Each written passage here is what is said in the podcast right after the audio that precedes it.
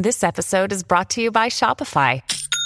Forget the frustration of picking commerce platforms when you switch your business to Shopify, the global commerce platform that supercharges your selling wherever you sell. With Shopify, you'll harness the same intuitive features, trusted apps, and powerful analytics used by the world's leading brands. Sign up today for your $1 per month trial period at shopify.com slash tech, all lowercase. That's shopify.com slash tech.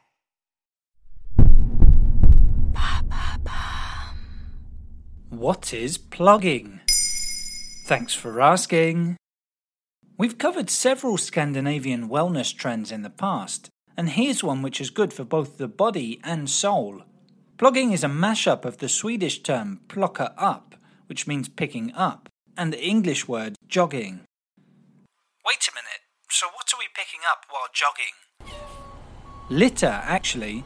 That's right, plogging is a way of staying fit while also keeping the local environment trash free. The city dwellers among us all know the streets aren't exactly lacking in rubbish, like cigarette butts, plastic bottles, and empty containers, for example.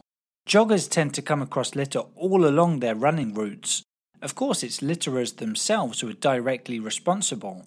It's unsightly, but a lot of us tend to turn a blind eye and keep on going. Perhaps we're even a little squeamish at the idea of picking up dirty trash. Ew! Get it away from me! I'm gonna get a disease!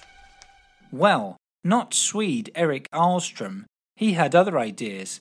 Back in 2016, he had just moved to the country's capital, Stockholm. Shocked at how much trash there was, he invented plogging as a green form of exercise to take responsibility and tackle the problem. Does it actually burn that many calories? You'd be surprised. plogging works out almost every muscle in the body. It's kind of like interval training in that you stop regularly to squat and pick up litter items. After a while, you'll be working out your arms too by carrying a full trash bag. Plogging is definitely more physical than a regular run, with the added benefit of contributing to a worthy cause.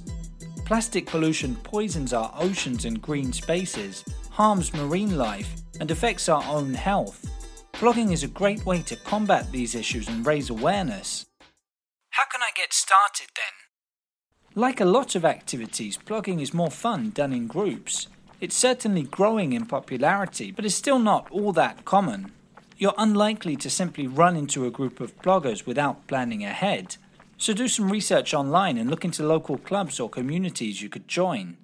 If you're going it alone or organizing a group meet, be sure to choose your route carefully. You want to pick up as much litter as possible, but it should also be 100% safe. Don't forget to bring all the necessary equipment, from recyclable rubbish bags to suitable gloves and hand sanitizer. Finally, don't be afraid to spread the good word on social media. Others might be convinced enough to take up plogging after seeing your photos or videos. There you have it. Now you know what plogging is. In under three minutes, we answer your questions. What would you like to know about? Use the comments section to send us your questions.